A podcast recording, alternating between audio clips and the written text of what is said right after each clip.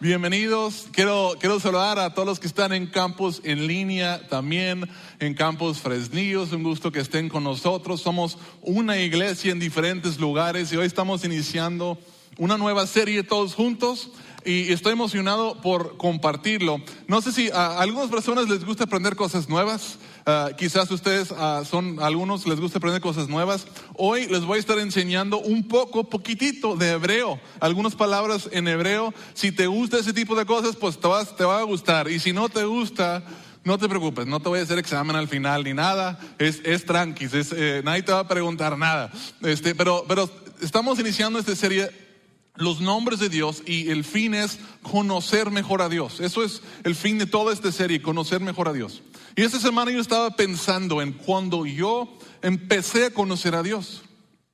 Y, y, cuando, cuando era el, como, a qué edad o cómo era cuando eh, al principio recién tuve como un concepto de que había un Dios, que existía un Dios. Porque obviamente pues no, no nacemos pensando en que hay un ser espiritual que gobierna todas las cosas, pero en algún momento escuchamos algo, nos dijeron algo y entró el pensamiento. No sé si recuerdan algunos de ustedes quizás cómo era cuando eran niños, quizás pensaban a Dios de cierta manera, como, no sé, algo que les dijeron en, en, la iglesia o algo que dijeron sus papás o sus abuelos o no sé, y, y como tienen cierto concepto. Pues esta semana yo, no recordaba muy bien mi concepto al principio, cuando tenía, no sé, cuatro o cinco años. Entonces le pregunté a mis niñas, a mis, a mis hijas les pregunté, tengo una niña de cinco y, otra de siete años, y les pregunté, ¿quién es Dios? ¿Cómo es Dios? Y les pedí que me describieran cómo era Dios. Y quiero compartirles, porque eh, como su papá, pues creó ternura en mí y, también me dio risa algunas de sus respuestas. Allison, mi niña que tiene cinco años, dijo, Dios tiene cabello gris, no sé por qué, pero es gris, tiene una camisa blanca y usa shorts azul. Y dijo, ¿de mezclilla? Dice, no, no, mezclilla no, pero usa shorts azul. Y su hermana dijo otra cosa y dice, no, hermana, usa short azul. Y dice, es real en su concepto, porque ella distingue a algunos personajes ficticios, pero dice Dios, Dios es real, no es como algunos de esos personajes. A sus cinco años, un concepto muy infantil, pero ella está, tiene sus conceptos de cómo es Dios. Mi hija eh, de siete años, era un poco más específica, un poquito más desarrollado su pensamiento. Ella dijo, Dios es, es bueno, hizo todas las cosas, nos protege, nos ama mucho Dice que tiene cabello blanco, no gris, blanco, eh, y tiene alas. Y dije, alas, ¿quién te dijo que Dios tenía alas? Y que ya estás mezclando los seres espirituales con otros. Y luego dice, y no tiene barba. dice, ah, bueno, entonces tiene pelo blanco para ti, no, no, no tiene barba. Okay. Es el concepto de, de unas niñas, muy infantil. No es, el, no es la descripción para nada completo ni complejo de quién es Dios, pero todos tenemos ciertos conceptos, un concepto de quién es Dios. Algunos tenemos un entendimiento, un conocimiento de Dios más infantil y otros tienen un conocimiento más desarrollado, más maduro, más, más avanzado. En lo personal, cuando yo era niño, yo tenía ciertos conceptos de Dios, no recuerdo exactamente cómo era todo, para mí era como un policía celestial o algo así. Eh, y no sé, si me hubieras preguntado escribirlo, probablemente he dicho algo similar a, a, mis, a como dijeron mis niñas. Pero, pero con el tiempo fui aprendiendo y conociendo mejor a Dios de diferentes maneras, pero principalmente por medio de, la palabra de Dios, la lectura de la palabra, estudiando teología, leyendo libros acerca de otros hombres que han estudiado mucho más que yo y que me que, van escribiendo cosas y me ayuda a entenderlo. Otra cosa que me ha ayudado a entender cosas eh, eh, son las experiencias de, vida que he tenido. Porque a, lo mejor yo tenía un concepto de que pues Dios es bueno, entonces no va a permitir que nada malo me suceda. Y luego algo malo me sucede. Y digo, ah, cómo algo no, no cuadra. Entonces mi, mi, conocimiento de Dios fue desafiado y tuve que buscar entender quién es Dios. Si, es bueno, ok, eres bueno porque es bueno, pero eso no significa que no van a pasar cosas malas. Entonces, y voy entendiendo cómo es Dios y cómo Él se relaciona conmigo y vamos madurando en ese proceso. Todos nos encontramos en un lugar diferente, pero todos tenemos algo en común.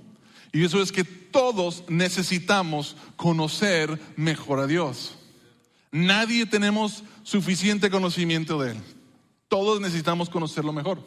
Y, si, si, es no suficiente solo que yo te diga, yo quiero decirles por qué es, debe ser una prioridad en nuestras vidas conocer mejor a Dios. Jesús dijo en Juan 17:3, y esta es la vida eterna, que te conozcan a ti, el único Dios verdadero, y a Jesucristo, a quien tú has enviado. Es importante Saben, hay muchas cosas importantes y buenas en la vida. La, educación, yo creo que todos dirían, la educación es importante, es bueno. Tener un trabajo, una, carrera profesional, es, eso es bueno, es importante.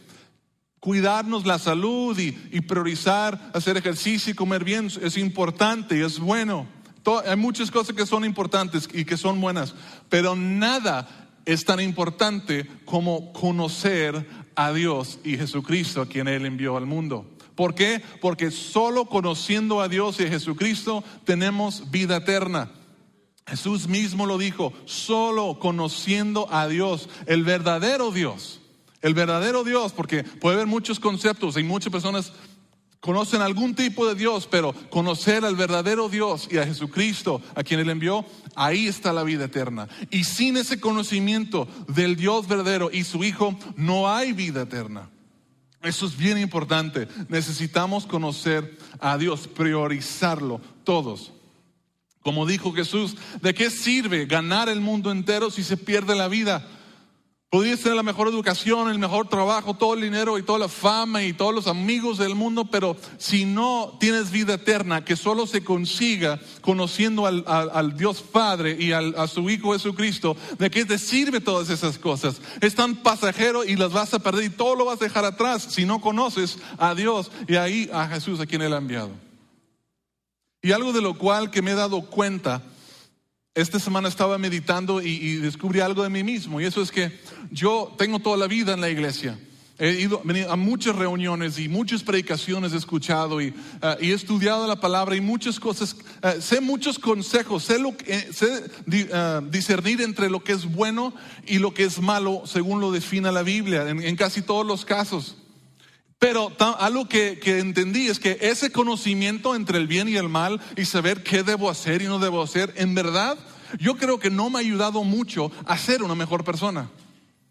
El conocimiento del bien y el mal y saber consejos, qué debo hacer y no debo hacer, no me ha hecho una mejor persona. Yo creo, no me ha hecho un, un, mejor hijo de Dios, no me ha hecho vivir una vida más santa, no me ha hecho una mejor persona, un mejor cristiano, un mejor discípulo de Jesús. ¿Sabe lo que me ha hecho un mejor discípulo de Jesús? Una mejor persona. Y estoy convencido de esto. Lo que más me ha ayudado es conocer quién es Dios y conocer a Jesucristo. Entre más tiempo paso, lo voy a poner de esta manera, entre más tiempo paso meditando en quién es Dios y quién es Jesucristo, entre mejor los conozco, eso termina transformándome más que muchos otros consejos. Así que no, estoy en contra de otros consejos y, y enseñanzas del bien y el mal, pero lo que más me ha ayudado, y creo que lo que más nos ayuda, es conocer a Dios. no, no, no solo consejos positivos y buenos para nuestra vida, sino quién es Dios. ¿Quién es Dios? ¿Quién es Jesús? Y porque cuando los conozco, ¿sabes lo que pasa cuando lo conocemos? Nos enamoramos de Él. Y cuando nos enamoramos de Él, queremos agradarle. Y, como queremos agradarle, empezamos a aplicar las cosas buenas que hemos aprendido. Conocer en verdad al verdadero Dios hace una verdadera diferencia. Conocer en verdad al verdadero Dios, eso hace una verdadera, verdadera diferencia en nuestras vidas. Y de eso se trata esta serie, de conocer mejor a Dios. Una pauta importante es que es imposible conocerlo completamente. Y esto es porque Dios es demasiado grande y complejo y maravilloso para nuestras pequeñas débiles mentes poder entenderlo por completo. Me, gusta como dijo Rick Warren eh, en, su libro La vida con propósito, cuando está hablando de conocer, entender a Dios. Es casi, casi como que una hormiga trata de entender lo que es el Internet. O sea, no tiene la capacidad de comprender el Internet. Apenas ve, no sé, un centímetro enfrente de él y no tiene conceptos complejos ni pensamientos ah, de moralidad, ni, ni- ni- ni pensamientos extractos, ni nada. No puede entenderlo. Y para nosotros, entender en su totalidad de Dios sería como una hormiga entender el Internet. No se puede.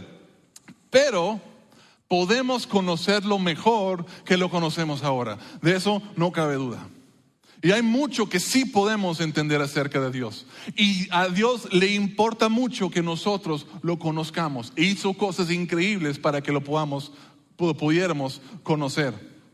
¿Qué son algunas cosas que hizo? Bueno, gracias a Dios no tenemos que adivinar, no tenemos que especular quién es Dios. Porque todo el conocimiento, o el conocimiento más importante que podamos saber acerca de Dios, lo podemos encontrar en su palabra en la Biblia. Dios nos ha revelado muchísimo de quién es Él. Todo lo que necesitamos saber de Dios se encuentra en la palabra de Dios. Y, y Él lo hizo porque Él quiere que lo conozcamos. Y en su palabra, si, si, si tú te pusieras a, leer la Biblia, especialmente si empiezas el Antiguo Testamento, cuando, y ves cuando Dios empieza a presentarse, a darse a conocer a personas como Abraham, por ejemplo, como Isaac, como Jacob, como Moisés, la manera que se introdujo a ellos es en, en varias ocasiones es por sus nombres. Dios es un Dios, pero tiene muchos nombres.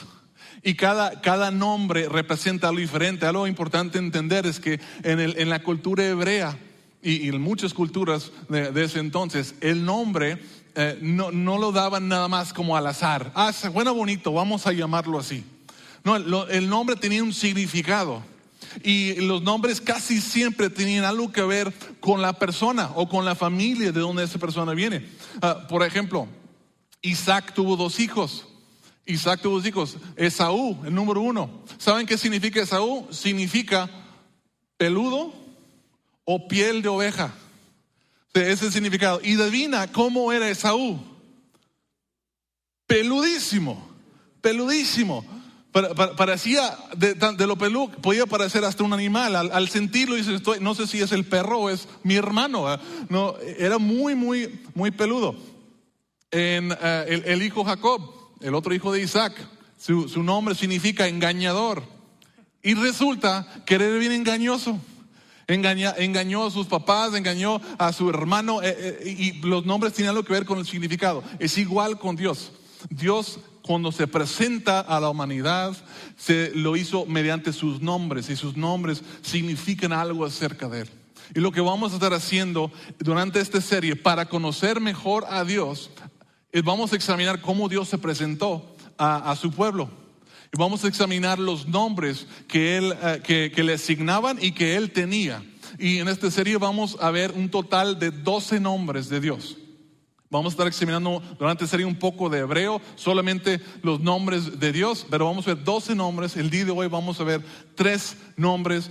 Y, y esto nos va a ayudar a conocerlo mejor, pero con ese conocimiento yo hoy los voy a animar a que hagan algo, a que haya cierta aplicación a sus vidas. Porque como dije ah, hace unos momentos, conocer en verdad al verdadero Dios hace una verdadera diferencia.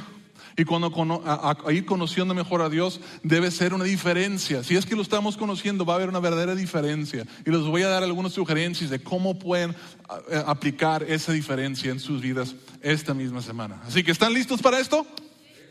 Pues vamos, vamos a entrar. El número uno en sus apuntes, el primer nombre o título de Dios es Elohim, o, y también Él, que significa en sus apuntes, es simplemente Dios con D mayúscula. Dios con D mayúscula. Elohim, Él, es el hebreo, significa Dios. De entrada, Debo aclarar que aunque la serie se llama Los nombres de Dios, esto en verdad no es un nombre de Dios, es un título de Dios. Ah, es así como ah, ah, en este auditorio, acá a mi mano derecha se encuentra mi papá. Él es, se llama Tim Fleming, eso es su nombre, pero él es mi papá. Papá es un título que él tiene y él es mi papá. En este caso, Elohim o Él significa Dios. Él, eh, eso es su título, Él es Dios. En la Biblia encontramos muchas veces esta palabra, Elohim o El, y muchas veces está relacionado con otra palabra que describe cosas acerca de Dios. Porque en ese entonces, en el Medio Oriente, en, en esa época, eh, todas las naciones alrededor también se referían a sus dioses con el mismo título, Elohim. Y, lo que Elohim significa básicamente es un ser, eh, eh, un ser espiritual, un- una, una divinidad espiritual. Entonces, lo que los israelitas hacían muchas veces es que decían Elohim y luego le pegaban otra cosa. Por ejemplo, decían Elohim de Elohim. Es Dios de dioses. Es el Dios por encima de todos los dioses. En una ocasión Jacob, ah, y, por- eso lo separaba de los otros dioses de las otras naciones. En una ocasión Jacob hizo un altar y lo llamó El Eloé Israel. Pudo ver solo el altar a él o, Eloé, eh, el, eh, Elohim, perdón. Pero no, dijo el Eloé Israel. Y esa frase significa Dios, el Dios de Israel. Esto es un altar no para cualquier Dios, para el Dios de Israel, un Dios muy específico. Elohim es un título muy importante para Dios, porque de hecho lo encontramos en el primer versículo de tu Biblia, si lo abres en Génesis 1.1, dice, utiliza esta palabra. Dice en, en español, leemos, en el principio Dios creó los cielos y la tierra. Y la palabra Dios ahí es del- se traduce de la palabra Elohim, Elohim en hebreo. Ahí lo encontramos en el primer versículo. Ah, y algo interesante de esta palabra, aunque en español leemos en el principio Dios creó los cielos y la tierra, en, en- en- en la palabra hebrea es una palabra plural, no es singular. Podemos, aquí es donde vamos conociendo los nombres de Dios y vamos conociendo cosas as- importantes acerca de Dios. Elohim es una palabra plural. Y su uso nos da a entender que Dios efectivamente es Dios, es Dios, pero también hace referencia a la Trinidad al mismo tiempo, al por ser una palabra plural. Es Dios, pero no es un Dios como tú piensas, no es un Dios sencillo y entendible y comprensible como otros dioses. Este es un Dios en otro nivel. Es un Dios que no- es un Dios, hay tres personas, pero es un Dios. También apunta hacia la variedad de sus características como Dios. No es un Dios sencillo, es un Dios con una, es una persona que tiene una personalidad y tiene características, se puede conocer. Y, en resumen de, de este punto, de, de Elohim, de ese título, es que el uso de Elohim en las escrituras afirma que Dios es mucho más que solo un ser espiritual. Y quiero, no es una fuerza, no es una energía, es mucho más que eso. Hay muchas personas que, que hablan de Dios como una energía, como una fuerza, como algo que, no, Dios no es, no es una fuerza universal, Dios es una persona espiritual.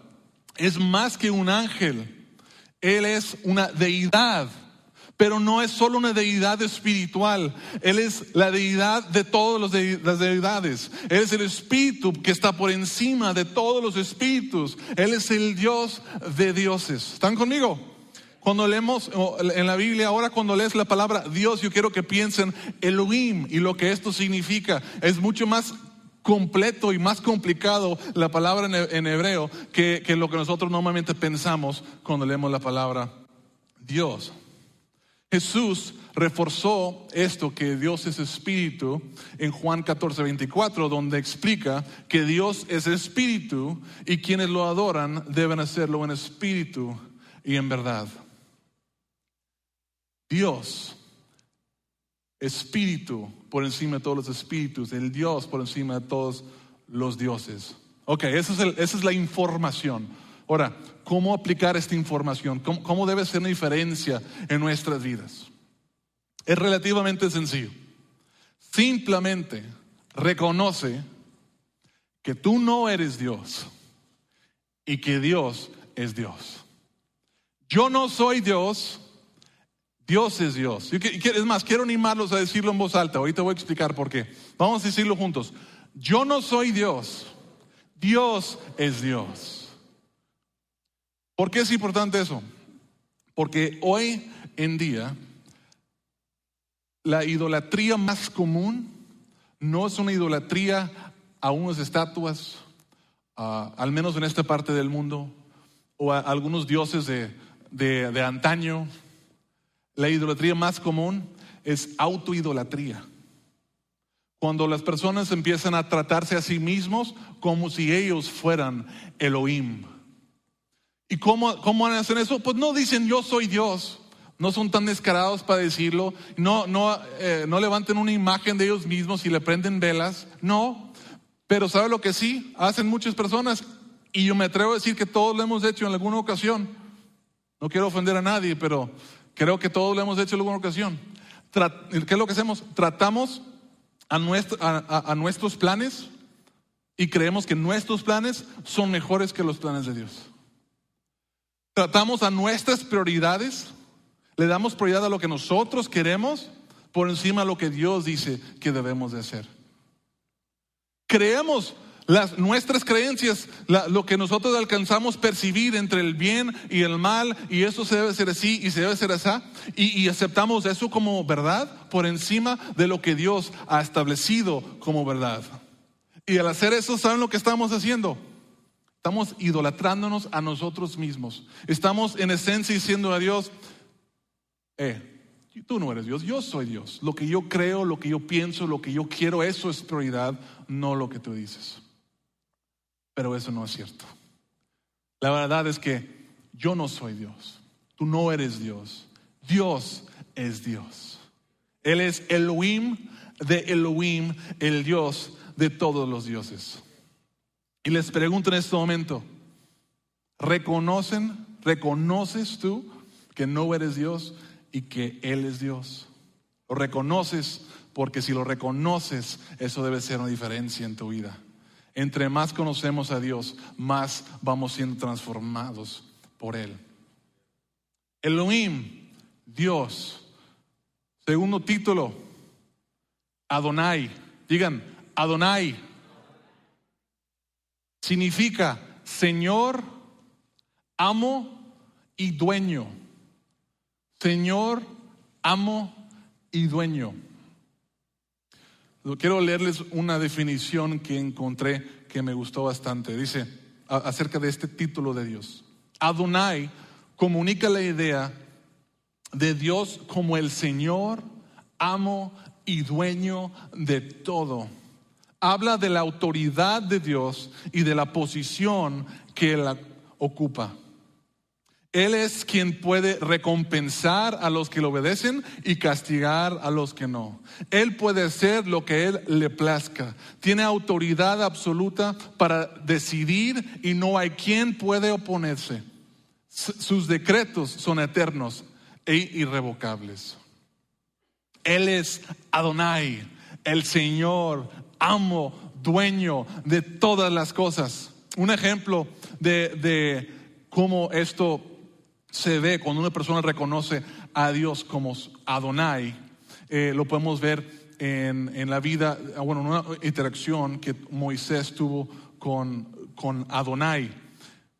En Hechos 34, 8 y 9 dice, enseguida Moisés se inclinó hasta el suelo y oró, Adonai, Señor. Fíjense cómo oró. ¿Qué hizo? Enseguida se inclinó al suelo, reverencia, reconociendo su autoridad, su posición, que Él está en control, que Él tiene autoridad, que Él es dueño de todas las cosas. Señor, y oró de la siguiente manera, dijo otra vez, Señor, Adonai, si realmente cuento con tu favor, ven y quédate entre nosotros. Reconozco que este es un pueblo terco pero perdona nuestra iniquidad y nuestro pecado y adóptanos como tu herencia. Fíjese lo que está haciendo ahí. No solo lo reconoce como Señor y le da ese lugar de autoridad al, postrarse reverente ante Él, sino que dice Dios, yo reconozco que este pueblo es terco, básicamente merecen ser castigados, no merecen tu presencia, pero reconozco que tú tienes autoridad para decidir si castigas o si bendices. Y yo te pido, si yo cuento con tu favor, que vengas y decretas bendición, que tú vengas y te quedes entre nosotros, porque tu decisión, nadie, a tu decisión, tu decreto, nadie se puede oponer.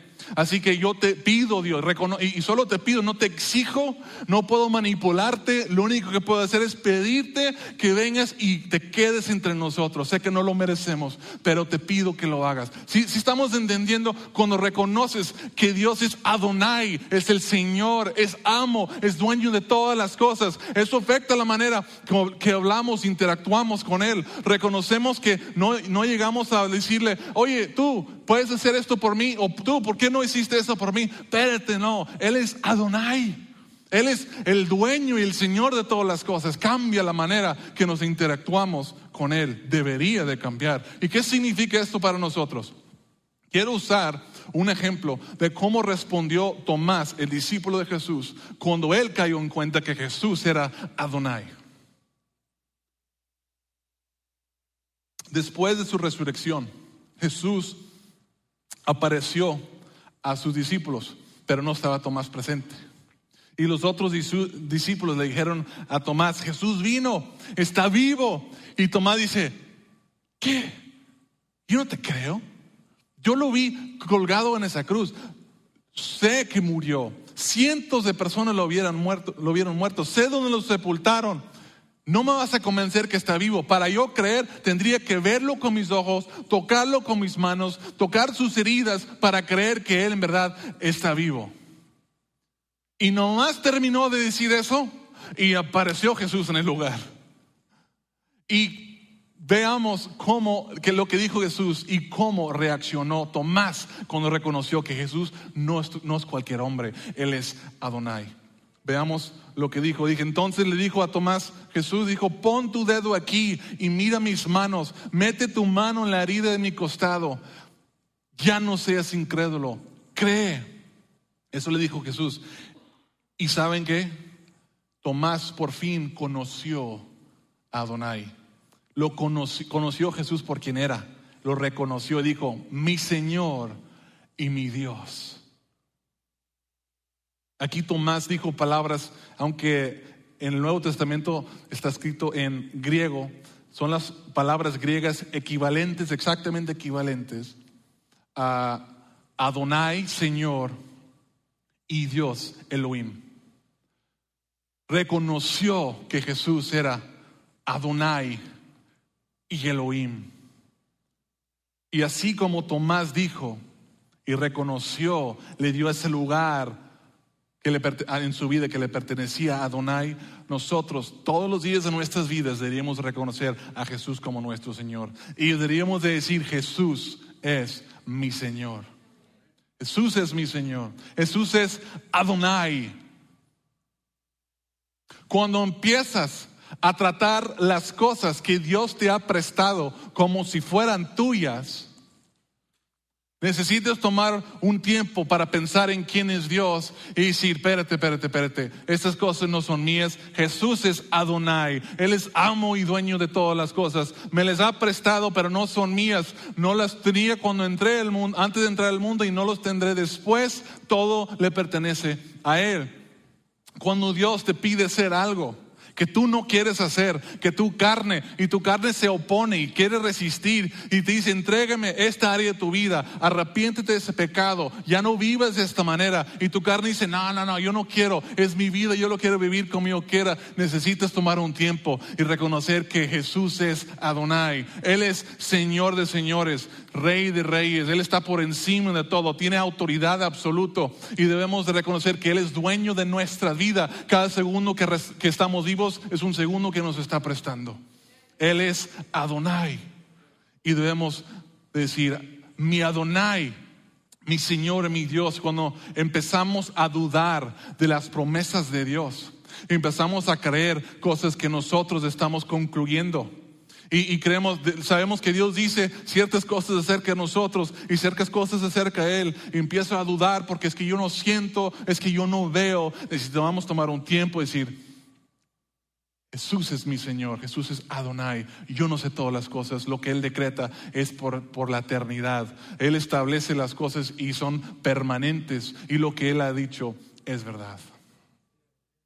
Jesús es mi Señor. Elohim, Dios, por encima de todos los dioses. Adonai, Señor, amo, dueño. Y por último, Yahweh, Yahweh, que significa yo soy el que soy. Yo soy el que soy. Esto es el nombre formal de Dios. Ahora sí, ese es el nombre formal que le dio Dios primeramente Moisés. Moisés lo compartió a la nación de Israel. Es su nombre más sagrado. Y para entender cuán sagrado es, necesitamos ver cómo los israelitas lo trataban. Este, esta palabra se encuentra algunas 6.500 veces, veces escritas en la Biblia, Yahweh, traducido en, eh, eh, en español como Señor simplemente con todo mayúsculas. En tu Biblia, cuando lees la palabra Señor con todo mayúsculas, eh, eso es la palabra Yahweh. Y era tan sagrado para ellos que cada vez que lo iban a escribir, lavaban la pluma con lo que escribían, lo purificaban y luego se lavaban a sí mismos, tomaban un baño y luego escribían la palabra. Y esta palabra aparece muchas veces en la Biblia y cada vez que aparecía era tan sagrado para ellos que se lavaban su pluma y, se bañaban ellos y luego lo escribían. Para entenderlo mejor, encontré, quiero compartir con ustedes un video que, que me encantó, que explique este principio bastante bien. Dura cuatro minutos y yo, yo quiero animarlos a que lo vean juntamente conmigo. Durante miles de años, cada mañana y tarde, el pueblo judío ha orado estas conocidas palabras para expresar su devoción a Dios. Se llama el Shema. Escucha, oh Israel, el Señor es nuestro Dios, el Señor uno es. Amarás al Señor tu Dios con todo tu corazón, con toda tu alma y con toda tu fuerza. Vamos a observar la segunda palabra clave, Señor, escrito todo en mayúsculas. Este es el nombre personal del Dios de Israel. Aprendemos por primera vez el significado de este nombre en la historia de Moisés y la zarza ardiente en Éxodo capítulo 3. Dios se aparece a Moisés y le ordena liberar a los israelitas de la esclavitud. Moisés le pregunta, ¿qué si las personas me preguntan el nombre del Dios que me envió? Dios responde, diles, Eye me ha enviado a ustedes. Esa palabra hebrea, Eye, significa yo seré en otras palabras, el nombre de Dios significa que es el que es y el que será. La existencia de Dios no depende de nada o de nadie más. Dios simplemente es. Pero sonaría un poco extraño que Moisés fuera con los israelitas y les dijera, yo seré, me ha enviado a ustedes. Solo Dios puede decir, yo seré. Así que en la siguiente oración, Dios le dice a Moisés la versión que debe decir en voz alta, Yahweh, el Dios de nuestros ancestros, me ha enviado a ustedes. Esa palabra, Yahweh, es la antigua forma hebrea del verbo Él será. Este es el nombre personal del Dios de Israel. Aparece más de 6.500 veces en el Antiguo Testamento. Esto es lo interesante. A lo largo de los siglos, los israelitas querían honrar la naturaleza sagrada de este nombre divino. Así que cuando leían la Biblia hebrea en voz alta y llegaban a este nombre, dejaron de decir Yahweh. En lugar de eso, empezaron a decir la palabra hebrea para Señor, que es Adonai. Esta práctica ha continuado a lo largo de los siglos. Después, cuando las personas comenzaron a traducir la Biblia, adoptaron la misma práctica. En lugar de escribir el nombre divino, lo tradujeron como Señor, escrito todo en mayúsculas. ¿Comprendiste? Bien, porque hay más. Los antiguos escribas judíos querían prevenir que alguien dijera este nombre en voz alta, aún accidentalmente, cuando leyera la Biblia hebrea. Inventaron una estrategia visual para asegurarse que tú dijeras Adonai. Tomaron las cuatro consonantes del nombre divino esas letras corresponden a nuestras letras Y, H, W, H. Luego insertaron las tres vocales de la palabra Adonai y las combinaron para crear una palabra híbrida artificial que si la pronuncias suena como Yahová, pero ningún israelita decía Yahová en realidad. Es simplemente un recordatorio visual para decir la palabra Adonai. Ahora se pone más interesante. Mucho después, los escribas cristianos no sabían que Yahová era una palabra artificial. Comenzaron a decirla en voz alta y a escribirla. Esta es la palabra que eventualmente entró al español como Jehová. Es una palabra que muchas personas usan todavía hoy. Pero lo principal es que la palabra Señor, en letras mayúsculas, es una indicación del nombre divino. No la confundas con la palabra Señor, que no está todo en mayúsculas en tus traducciones al español. Esa es en realidad la palabra hebrea Adón, que solo significa Señor o amo. Esta palabra puede referirse a reyes o al amo de un siervo, o incluso a un pastor de ovejas. En ocasiones, los autores bíblicos usan esa palabra para referirse a Dios en frases como el Señor de toda la tierra o el Señor de señores. Detrás de todas estas palabras, Jehová, Señor, Adonai, está el nombre divino original del Dios de Israel. Se refiere al que era, es y siempre será. Yahweh, nombre más sagrado de Dios, tanto que los israelitas no querían pronunciarlo por accidente. El nombre de Yahweh transmite el dominio que Dios tiene por sobre todas las cosas, que la fuente de su poder y su naturaleza eterna es Él mismo. Él es Dios autosuficiente y autosostenible, que era, que es y que será. Él no es cualquier Elohim, no es cualquier Dios, es el Dios. ¿Saben? ¿Por qué yo creo que Él escogió ese nombre como su nombre para darse a conocer? Yo soy el que soy. Porque no se podía, la verdad, todos los otros nombres de Dios que toman la palabra Elohim o Él y lo conectan con una palabra descriptiva, no le hacen justicia a la persona de Dios. Porque no hay nada en este mundo que se pueda comparar a Él. Decir que Dios altísimo no da a entender cuán altísimo es. Decir que Dios es santo no describe cuán santo es. La palabra santo no le llega a su nivel. No hay nada en toda la creación que se acerca a Él, que esté a su lado. Así que Dios dijo, ¿cómo me daré a conocer? Pues yo soy el que soy. Me voy a comparar conmigo mismo, porque no hay nada más que merece ser comparado conmigo. Así que yo soy el que soy. Qué increíble es nuestro Dios. Ahora que conocemos mejor a Dios, deberíamos todos decir con gran respeto y reverencia, Yahweh es mi Adonai y mi Elohim. Yahweh es mi Señor y mi Dios. De hecho, como parte de la aplicación de esta semana, yo quiero animarlos allá en sus casas, en soledad, que busquen a Dios y, que hagan esto parte de su oración esta semana. Digan, Yahweh es mi Adonai y mi Elohim. Yahweh es mi Señor, mi amo, mi dueño, y Él es mi Dios, Dios de dioses, Dios por encima de todo, superior a todos los otros seres espirituales, que es, que era y que será. ¿Qué vamos a hacer con este conocimiento? ¿Cómo lo podemos aplicar ahorita mismo? Yo creo que debemos hacer lo que el salmista nos anima a hacer. Por medio, Dios inspirando al salmista en Salmos 46 días, quien dijo, quédense quietos, reconozcan que yo soy Dios. Quédense quietos, reconozcan que yo soy Dios. ¿Qué significa eso? Reconoce que tú no eres Dios, que Él o aquella no es Dios, que yo soy Dios. Reconócelo y responde de acuerdo a, lo que eso amerita. Yo no soy Dios, Dios es Dios. Yahweh es mi Adonai y mi Elohim. Lo incomprensible del Evangelio es el hecho que un Dios incomparable en todo sentido, que no tiene por qué fijarse en nosotros por un segundo de, triste, eh, de nuestra triste existencia. No solo se digna fijarse en nosotros, sino que disfruta contemplarnos. Y se fijó en nosotros. Y no solo se fija en nosotros, sino que ha decidido amarnos. Nosotros que no lo merecemos en lo más mínimo y nos ama tanto que dio a su Hijo unigénito, quien pagó el único precio que se podía pagar por nuestros pecados. Nadie nos podía perdonar. La paga del pecado es muerte, dice la ley de Dios, y todos han pecado.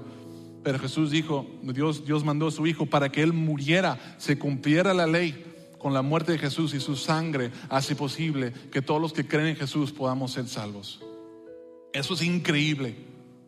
Es, es, no digo que es increíble, es, es incomprensible más bien. Es incomprensible y es maravilloso y es asombroso, un montón de otras palabras similares. Y ojalá si tú nunca has declarado a Yahweh, tu Adonai y tu Elohim, tu Señor y tu Dios, que hoy sea el día que lo hagas. Porque sabes que yo creo que lo, lo único que, o lo más ofensivo que, que la humanidad le hace a Dios es que tomamos esa invitación de salvación que Dios compró con la sangre de su Hijo y nos ofrece, lo tomamos y decimos, no gracias, no lo necesito o no lo quiero, no me interesa. Imagínate, Dios incomparable en majestad y gloria, ofreciéndonos salvación. Y a nosotros que no hemos hecho nada ni jamás podremos hacer nada para merecerlo. Y decirle, no, no me interesa. Qué ofensa más grande. Como intentar escupir el rostro de Dios. Como pisotear la sangre de su Hijo Jesucristo. Y quizás algunos aquí han hecho eso antes. Han rechazado su oferta. Han ofendido a Dios en gran manera. Yo sé que en mis años de vida yo lo he hecho. Lo hice por años. Hasta que al fin conocí a Dios y a Jesús a quien Él envió. Y entonces a pesar de tantas veces de rechazar y tanto pecado en mi vida, acepté el increíble regalo de gracia de Dios. Y hoy, aunque lo hayas rechazado antes, Dios te está prestando más segundos de vida con el fin de que lo reconozcas como tu Señor y como tu Dios. Hoy puede ser el día de tu salvación. Y eso es mi oración este día. Y tú reconoces a Yahweh como tu Señor y Dios, yo te invito que en este momento abre, abre tu corazón a Él, arrepiente de tus pecados. Déjalo atrás, reconoce que Jesús es tu Señor y será tu Señor de ahora en adelante. Pide a Dios su perdón y de su Espíritu Santo para que puedas vivir para Él. Entra en una relación con este increíble Dios. Quiero orar por ustedes y mientras yo estoy orando, si no has hecho eso, por favor háganlo, háganlo. Entréguense a este increíble Dios, acepten su regalo de gracia. Padre, te doy las gracias por este día. Yahweh, te adoramos y reconocemos que no hay nadie como tú y no hay nadie a tu lado. Tú eres nuestro Adonai, nuestro Señor. Tú eres amo de todas las cosas. Tú eres Dios por encima de todos los dioses y nosotros no somos más que pecadores. Hemos roto tu ley y no merecemos de ti absolutamente nada. Pero aunque batallamos para creer que un Dios tan bueno pudiera existir, creemos que sí existes, que eres real y que eres tan bueno que, y, nos has amado tanto que tú mandaste a tu Hijo pagar el precio por nuestros pecados. Y Padre, te damos las gracias y creemos que su sangre fue suficiente para lavarnos. Creemos que Él resucitó y ahora nosotros podemos tener vida en, Cristo Jesús. Y Padre, yo sé que hay personas aquí el día de hoy, yo creo que en este momento están reconociendo a Jesús como su Señor y están creyendo que tú eres Dios por encima de todos los dioses y reconocen a Jesús como, como su Señor y Padre, te doy las gracias por ello. Te pido que los llenes de tu Espíritu Santo. Llénenos de tu Espíritu para que podamos hacer tu verdad.